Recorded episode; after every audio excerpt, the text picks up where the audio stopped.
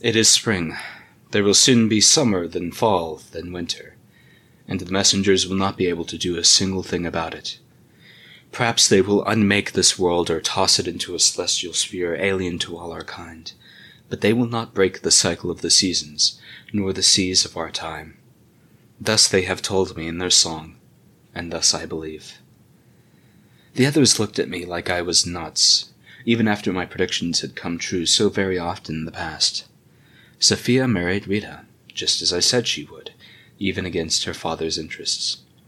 The stars told me the courts would uphold the decision, and so they did.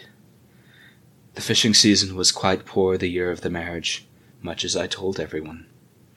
The mayor took my cautioning to heart, and so the town's industry was not crippled. They knew I had the eye for these things, for the patterns in the wider cosmos that dictate the small patterns that show up down here. They knew, and yet they disbelieved. The first sign was a tiny tear in the veil, a visible star born in a space where none should have been. After all, from our perspective, we should have seen nothing but darkness, or the dim reflection of starlight off the nebula. But the star was there all the same, its light barely blinking in the haze of the atmosphere. Another telltale sign of peculiarity. I must admit that I doubted it at first, even though she told me long ago what such a star would mean. But then the next opened up. Another. They gave these rips astronomical names supernova of long dead stars just now reaching a little planet. But my certainty grew with their numbers. They would come, not with peace, but with the sword. So they'd promised long ago, and so they would fulfill. But no one listened to me. They did not stop their bickering even as the faceless ones descended from the sky. Instead of repenting, of doing good for their fellow man, of letting go of the wretched thing that was their self, they dug deeper. Literally. They constructed bunkers all over the town, stocked them full of weapons used in the last war. They arrogantly assumed that little pinpricks of force could resolve millennia of torment into misdeeds, that even if they survived, they would be able to build anything worthwhile and good from the bloated corpse. Foolishness. I was not certain. I was not certain of my fate at first.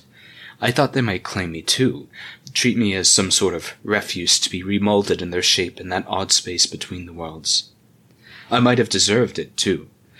But they left me alone, even as I camped by myself on a distant hilltop, musing over the follies of my life.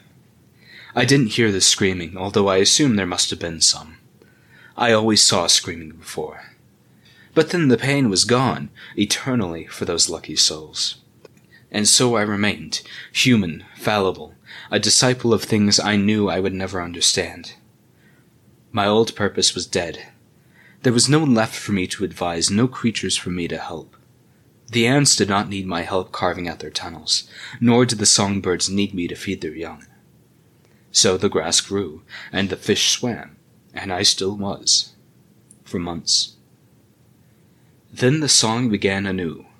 I even saw one of them overhead, perhaps half a kilometer above, watching. In the meantime, I had forgotten to watch the stars, assuming that their messages were unimportant now that there were few left to receive them. What folly.